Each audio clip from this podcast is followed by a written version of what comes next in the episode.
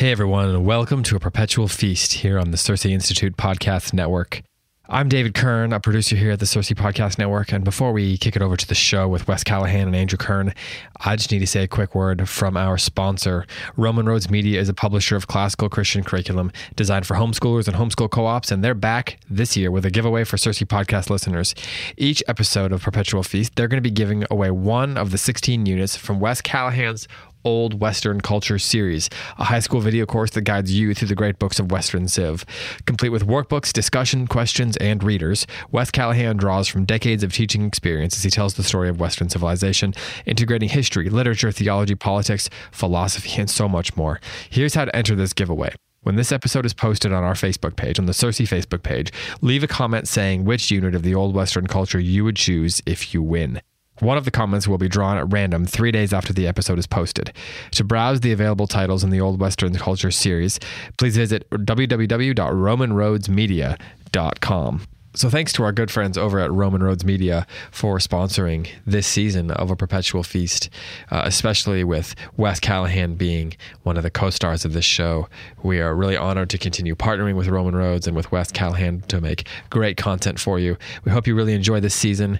Uh, so, without further ado, I'll kick it over to Andrew Kern and Wes Callihan and their ongoing conversation of the works of Homer. Enjoy.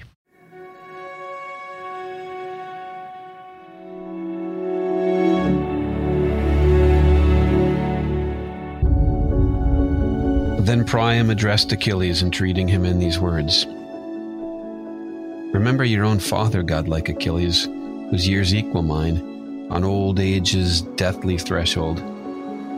Those dwelling on his frontiers are harassing, with no one to ward off ruin from him. But he, at least, while he hears that you're still living, is happy at heart, and hopes from day to day that he'll see his dear son returning from the land of Troy whereas I am wholly ill fated. Of the best sons I sired in the broad land of Troy, not one, I tell you, is left. Fifty I had when the Achaean sons first came. Nineteen were born to me from one single womb. The rest other women bore in my halls. But most of these, though many, had their limbs unstrung by impetuous Ares the one true son I had left me to guard the city and its people, you slew untimely as he fought in defense of his country. Hector. It's for his sake I've come. Now,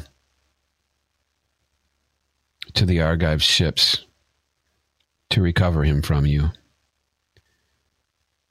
Bring with me ransom past counting. Revere the gods, Achilles and to me show pity, remembering your own father. But I'm the more pitiable, for I've borne what no other mortal on earth has yet endured. I've brought to my lips the hand of the man who killed my son. Andrew. Wes. Andrew, you gotta stop, man. Wes. This is a this thing you're reading is a powerful passage. I'm a father, you're a father, we have fathers. This is a powerful passage. This stirs in our hearts a passion for grieving, doesn't it? Absolutely. For our own fathers. Absolutely. That's why the next lines are so amazing. So saying, he stirred in Achilles the urge to weep for his father. He took the old man by the hand, gently pushed him away. Both had their memories. Mm-hmm. Incredible. Yeah. I'm a son. Yeah. I've lost my father. Yeah. We're both fathers. We have sons. There, there's Our sons will likely lose their fathers. Yeah. This is don't go Hamlet a- on me. This is this is a universally um, uh, I don't know if I want to say tragic. This is a universally universally applicable passage. And it it gets at the sadness of life. hmm And appropriately, it's in the last book of the Iliad. Yeah. It's book 24. It's one of the last things that's left our memories. Yeah, there, and the speech that comes after this is also very powerful and kind of elaborates the the um, the dis, the, dis, the deep despair and the you know the tragedy at the heart of the universe that kind of in this in this worldview. Do you want to read some of it? Yeah. So this is Achilles sitting in his tent. King Priam of Troy comes in person with no bodyguard to the camp of of the enemy who killed his his son, and he and and this king, this king of Troy, uh, uh, kneels at the feet of his enemy uh, and makes this speech that you just read, and the two weep together. The sound of their mourning moves in the house, and then when they're done weeping, Achilles. Uh, rises from his chair, takes the old man by the hand, sets him on his feet in pity for the gray head and the gray beard, uh, and makes uh, and makes this speech. Ah, unlucky! Surely you have had much evil to endure in your spirit. How could you dare to come alone to the ships of the Achaeans and before my eyes, when I am one who have killed in such numbers such brave sons of yours? The heart in you is iron. Come then and sit down upon this chair, and you and I will even let our sorrows lie still in the heart for all our grieving. There is not any advantage to be won from grim lamentation. Such is the way the gods spun life for unfortunate mortals, that we live in unhappiness, but the gods themselves have no sorrows. There are two urns that stand on the door sill of Zeus. They are unlike for the gifts they bestow an urn of evils, an urn of blessings. If Zeus, who delights in thunder, mingles these and bestows them on man, he shifts and moves now in evil, now again in good fortune. But when Zeus borrows from the urn of sorrows, he makes a failure of man, and the evil hunger drives him over the shining earth, and he wanders respected neither of gods nor mortals. And then he goes on with some more mythological stories, but this is a powerful passage. Uh, this is part of that deep despair and tragedy at the heart of this of the uh, this part of the heart of not all part of the heart of the worldview here in Homer. The gods really don't want us to be too happy. Zeus has these two urns, one with good and one evil, and he sometimes sticks a hand in each and grabs a handful and scatters it on us, and we get mixed blessing and misery. Um, and sometimes he plunges his hand just into the, ver- the urn of evil and scatters that on us, and we move in tragedy and despair, blackness. He never According to Achilles here, we never see Zeus reaching his hand just into the urn of good. The gods are jealous of our happiness. They don't want us to be too happy because that's the province of the gods. This is not a pleasant, this is not an optimistic worldview. and in fact, in, in, fact, when he concludes the speech, uh, he says, But now the Uranian gods brought on us an affliction upon you forever uh, brought us, an affliction upon you. Forever there is fighting about your city and men killed. But bear up. This is Achilles' conclusion to this particular speech. But bear up, nor mourn endlessly in your heart. Why? Because there's hope for the future? No. For there is not anything to be gained from grief for your son. You will never bring him back. Sooner you must go through yet another sorrow. so, Achilles' conclu- conclusion is since life is this way, this black, bleak, despairing. You know, we'll never we'll never see uh, real happiness. It's at the ho- at the best, it's happiness mixed with misery. So, since that's the life the gods have spun for us, let's get up and keep going. That is so fascinating. I, am going to say something that we can't talk about because of time, but what you just made, you just give me a question that um, I want to explore at some point. And it came mm-hmm. out in my head the first way it, it said to me, So then does Christianity make babies of us? and then and then I thought, is that is, is that at the root? Uh, okay, so is that why? Like you look at counseling and psychology in our culture. Okay, that's not going to be considered good therapy in our day and age. Right? Although it's an interesting prospect. You but and I can not? open a counseling office and use this as our yeah, right. you what know, we call it the Achillean method. Miser- miserable. You just get out there and keep going. That'll be sixty-five bucks, please. See, but why not? right, I mean, it's Lucy, right? Lucy Van Pelt. But but why? Seriously, a serious question. If we were counselors or therapists in ancient Greece, we would say that to people, and they would pay us for doing so. but we don't in our day and age. And and it seems to me that the transition that took place is that under Christianity, we stopped as Western people, as uh, to some degree Eastern people, we stopped believing that life is just something to endure. And we we came to believe in a in a state of blessedness, and that changes things. Yeah, well, there. I think there's there, actually. I think I, I, agree, but I think there's a, a reason for that too, uh, and it's in Homer. Uh, because this isn't the only place in Homer where a kind of a worldview is expressed. Another one is in, in, this third section of the whole book, 16 through 24. In book 18, there's the famous Shield of Achilles episode and uh, Achilles has lost his shield because because at the end of book 16 there's the tragedy with Patroclus, and so on the shield of Achilles, which is made for him by Hephaestus the smith god, are depicted uh, the sun, moon, and stars, the river, ocean, the earth, and the sky, a city at war, a city at peace, uh, the seasons, and, uh, and, and, and plowing, and and and and, uh, and and reaping, and planting, and vineyard harvesting, and people dancing, and there's a wedding, and there's a war, and there's a murder trial. There's all these aspects of life um, unlike the shield in the famous Roman epic, the Aeneid, uh, 800 years later, there's no vision of the future on Achilles' shield. It's all life in the present. Uh, and it's delightful. It's these youths dancing happily on the on the threshing floor after the harvest is over, or in the vineyard under a full moon. There's people living their lives here and there, and Homer de- depicts it in such a way that it seems to me, I might be wrong, but it seems to me that he's asking us to take delight in the world around us, in the same way that all these little vignettes, the epic similes, ask us to delight in the world. A woman staining a cheek piece, a carpenter falling a tree in the forest so on the one hand, there's this tragic vision in Achilles' speech: life is miserably miserable, so get up and do it. But on the other hand, this this impulse that can't be explained on their terms, but an impulse to still uh, love the world we live in. So the conclusion the conclusion of Achilles' speech doesn't seem to be you know to put a gun to your head like a modern nihilist, but there's still there's there's still um, but there's still an impulse to to to uh, love what you see around you, the beauty of nature and the beauty of relationships and so on. But for the for the ancient Greeks, they could never explain why you would love that if the world is the way it is in Achilles' speech. And the Christians, when they come along, could explain it. And they say, yes, both are true. There's futility, there's wretchedness, there's vile misery, but there's also uh, there's also uh, this impulse in our hearts to love the world around us and to cling to life. And only this message of the of the incarnate God you know can can can explain why we have all this. So as the early church fathers you know uh, their attitude was the gospel comes to fulfill what the early greeks were thinking and feeling after not to destroy it and sweep it away but to fulfill it and say you were right to long for it but here's the reason. Here's the here's what you're really long, longing for. The logos himself the way the truth and the life who was incarnated in the virgin mary.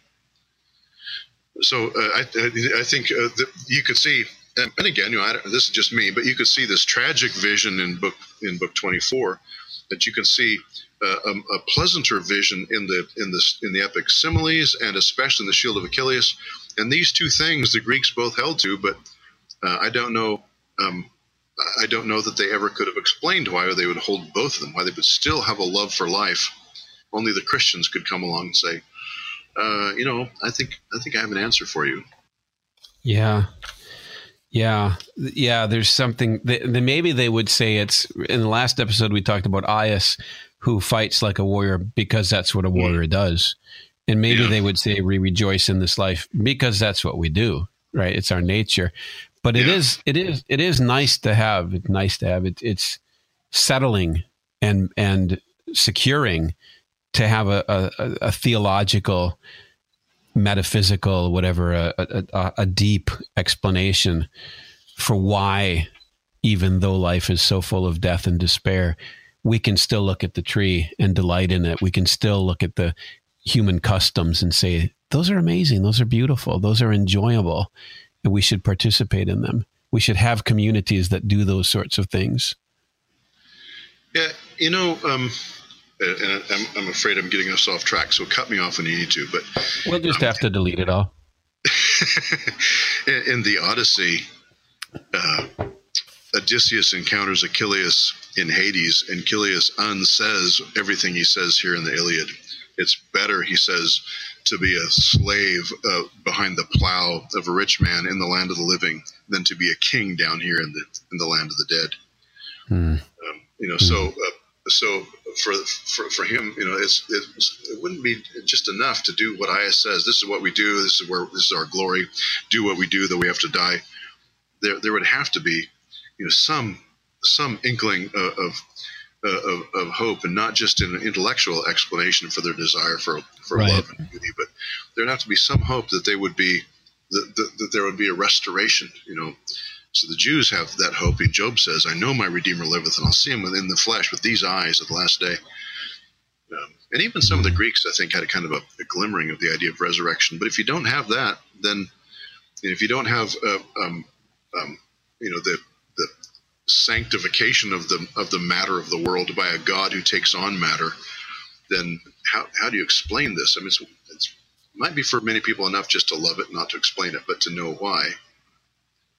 Be a different story. The Christians have something to offer that none of the Greek philosophers had, although they're all feeling toward it. But I've digressed. It's, it's, I'm afraid I've digressed. it's it is more beautiful if you can bring in the intellect and and more than just the the deep deep feeling. It's more beautiful if you can let the mind enjoy it too, if I can put it that way. Yeah, although we well, we, Wes, we, no, wait, wait, I just I'll add one thing to that last comment. We wouldn't want to suggest, by having said that, that the Christian message is just bringing the intellect on top of the pagan heart, because I think the Christian message is is is, as as deep as the heart goes as well. So, thank you, thank you. I agree with that completely. But, but yes, I certainly understood your point. Well, we're in section three, and I suggested in the previous podcast episode that section three, well, it's been called the most perfect sustained poetry ever written. And we can't just read it, and we've only got 15 minutes left to talk about it. So, Wes, what do we? We can do this. You did drop. We can do this. We can, I think. You dropped a hint about book 18, so I'm gonna uh, and the shield. So I'm gonna leave that for a second. But We've been yeah. we've been saying that each section is somewhat chiastic. We've been saying that each section begins with Achilles initiating some action and ends with mm. Zeus being aroused to action. So we've just talked about book 24 where Achilles and Priam are together. If we're right, then there's the assumption that Zeus did something to bring, bring Achilles and Priam together in book 24. Yeah. But let's go back to 16 before we go there and say what happens to get Achilles aroused to action in book 16 what's what's the we've also said that each book has a problem at least we've hypothesized based on bruce heiden's work that each mm-hmm. book has a problem and a decision followed by an action followed by an aftermath. So let me ask the question for book 16 what's the problem Well, the problem in book 16, at least the, the, the, problem in the beginning of book 16, is that the situation is um, is as dire as can be, as we talked about in the last episode. At the end of 15, we have Aias astride the Greek ships, trying to fend off the Trojans who are right around the Greek ships, threatening to burn them and destroy the Achaean army entirely. So at the beginning of book 16, that's the situation. And there at the beginning of book 16, for the first time since the end of book 11, we see Patroclus um, and so, you know, solutions in, in view. But the problem is the direness of the of the situation. There's an entirely different problem at the end of book 16, but I think you're talking about the beginning, if I'm not mistaken. Correct, correct. Because in, in each case, I didn't mention this earlier, but more or less in each case, well, I, I don't know if it's in every case, but frequently the decision that leads to an action leads to an action that leads to a further problem. Yeah. Yeah. Let's call it the law of continually unintended consequences. Yeah. But but you, we we see, and certainly we're going to see that explode in book sixteen, where the ultimate unintended consequence happens. So at, at the beginning of sixteen, the problem, as you said, is that the Greeks are in deep deep trouble, and so uh, there's there's a there's a double decision that that gets discussed and made, but although one of them is a little subtle. Um, but what what is the what is the decision made? Okay, the problem is we're in trouble. Who talks about it? Uh, Patroclus. He's the one who tells at the beginning of book sixteen. He's the one who who shows up and tells Achilles what the problem is. Okay. Uh, and Achilles is actually the problem, but Patroclus is the one who describes this in his is from from his mouth. Uh, that we that we uh, that Achilles and we uh, hear what the difficulty is. Is that what right. you were? Yeah, absolutely. Yeah. So, yeah. so what I'm co- taking from Heiden and looking for myself is the fact that there seems to be continually this a discussion takes place. Right, the, Homer is so mm-hmm. much about words, and um, And so what we have here is Achilles and Patroclus have a discussion from which a decision follows, and that decision is what? Is to send Patroclus out in Achilles' armor, which is the idea Bingo. that is suggested to Patroclus by Nestor back in Book 11. Yeah, so to send Patroclus out wearing Achilles' armor, pretending to be him, which will terrify the Trojans perhaps, perhaps drive him back momentarily and give the Greeks some some uh, some breathing space. It's worth mentioning that the Trojans would not know that it's Patroclus wearing Achilles' armor. They would have thought it was Achilles. Yeah, yeah, exactly. Now, uh, here, here's a. Um, I, I, know we can't afford the time to get into these much, but, uh, but Achilles is going to uh, is going to let Patroclus do this, wear his armor and drive them away temporarily to give them some breathing space. But Achilles doesn't say, "And then I'll come back into the battle." So we might ask, what does he think will happen next? I don't know. That's just a, a thought that was raised for me. Clearly, that uh, huh. that's a, a, moot point because of what does happen. But yeah, Patroclus will lead, right. uh, not just wear his armor, but lead his 2,500 man army of Myrmidons out in battle, who are you know fresh and rested and spoiling for a fight because they haven't been uh, fighting either. Achilles withdrew not only himself but all 2,500 men in his army. The cavalry comes over the hill. yeah, yeah. There's a there's a parallel problem decision a parallel decision made because as soon as Patroclus is sent into battle, Achilles now has a problem. And so he talks to Zeus about it. What's that? Mm. Well, yeah. Achilles doesn't want Patroclus to die, obviously. They're best friends. They're, they they have like a Dave and Jonathan relationship. It's, a, uh, you know, they're dearest friend. So he prays, so Achilles prays to Zeus, um, you know, let him drive the Trojans away, but let him come back safe from the battle. Don't let him die. What does Zeus decide? Zeus says no. Achilles doesn't know that, but Zeus says no. Notice notice what what Achilles has done. He's now made two mega requests to Zeus. One, save my honor. Two, keep hmm? Patroclus alive. What he's about to find out yeah. is that his two requests aren't compatible. Yeah. Yeah. Yeah, the book, the, the, the, text says, Homer says, the father, Zeus, granted him one prayer and denied him the other. That Patroclus should beat back the fighting vessels, fighting assaults on the vessels, he allowed, but refused to let him come back safe out of the fighting. Yeah. And and then the way he does that in book 16 is that Patroclus does enter the battle. He does mm-hmm. drive mm-hmm. Hector and the Trojans back, but then when he's supposed to, st- well, and then he kills Sarpedon, which is huge because Sarpedon is Zeus's son.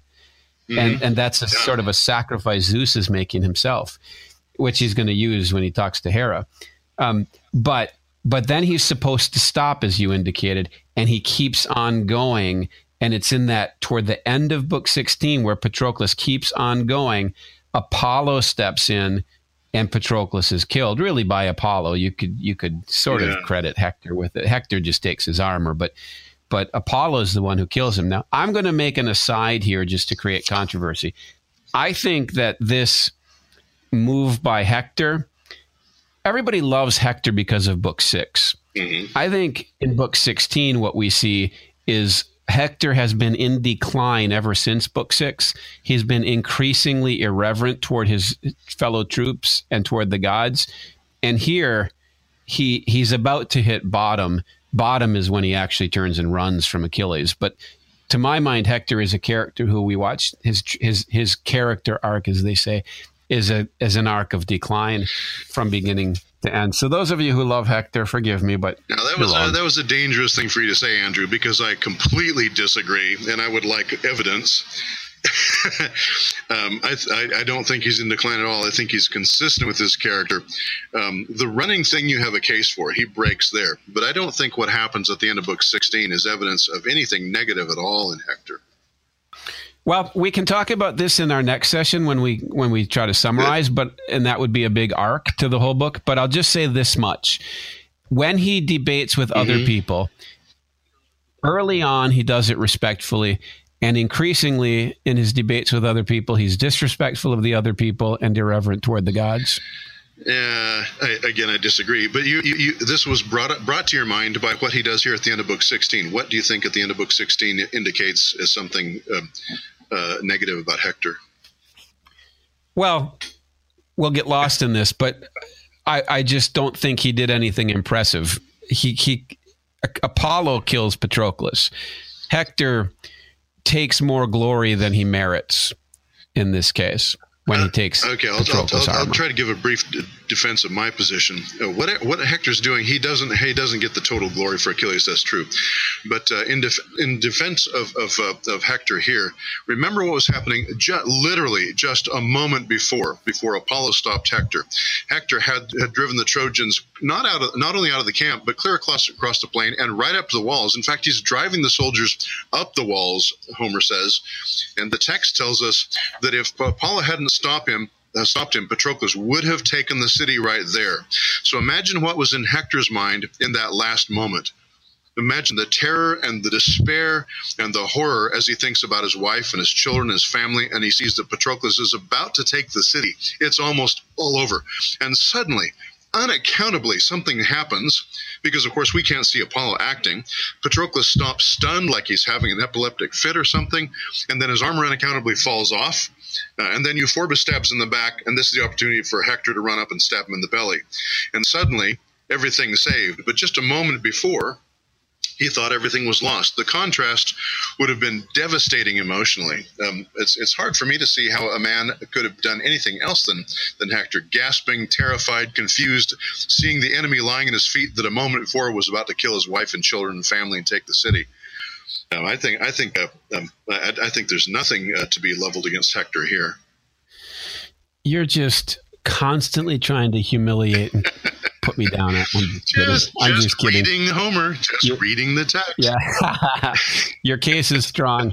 In in the next episode, we'll go to the to the to the other element of my case, which is the, the how he conducts himself in the, okay. in the debate. So I, I will I will I will surrender on this point and run from you. But let's. Uh, do you want to continue um, on the trajectory of this last section here? Uh, well, I think we've got about four minutes left, okay. and we have 17 to 23 to cover. Let's let's take about a minute to talk about book 24, where Zeus rises to action again, and then you can summarize 17 to 23. okay. All right, go ahead. Well, in book 24, um, why why why does Zeus get called upon? What what is what leads him to act again? Well, let, let me put it. Let me go back to the earlier question. What's the problem in book twenty four? Yeah, well, I mean, there's still there's still there's imbalance in the cosmos and the rightness of things, right? There's a council. The, the answer to the question is there's a council of the gods that directs Zeus uh, to direct Hermes um, to um, uh, uh, you know to um, uh, to help to help Priam get his get the body of Hector back. Um, the, the, the, the, problem is that um, the problem is still Achilles, uh, really.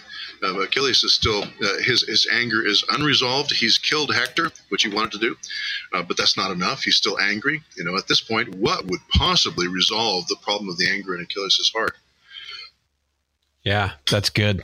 Yeah, the problem, if, if I can embody it, it's that he's abusing Hector's body. Having killed him, he's abusing his body. Mm-hmm. Yeah, he's dragging, and so dragging what's the, the body right behind his chariot. Yeah.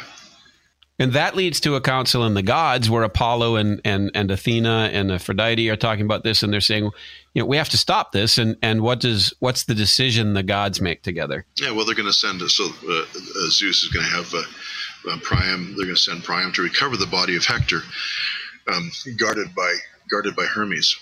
Um, but uh, um, that's their that's their decision. And of course, the assumption is that something about what will happen or what will result from that, the assumption is that, that is that somehow something will change Achilles, because if he's this angry, if he's dragging the body of the, the, the corpse of Hector around, you know, tied to the chariot, um, def, you know, despoiling the body and ripping it apart, if he's this angry, but why on earth would he let Priam take the body back? Right, right.